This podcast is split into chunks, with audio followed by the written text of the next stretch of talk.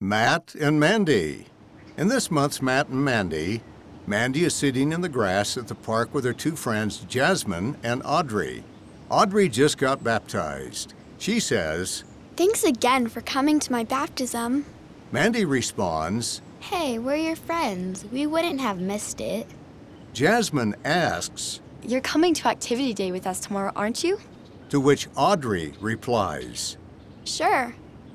It's the Sunday meetings I get a little nervous about because I feel like I don't know anything yet.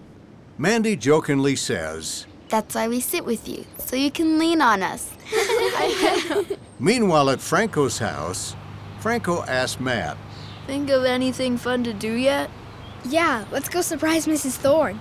Shortly after, she looks out her window and is delighted to see Matt and Franco washing her car for her. End of Matt and Mandy.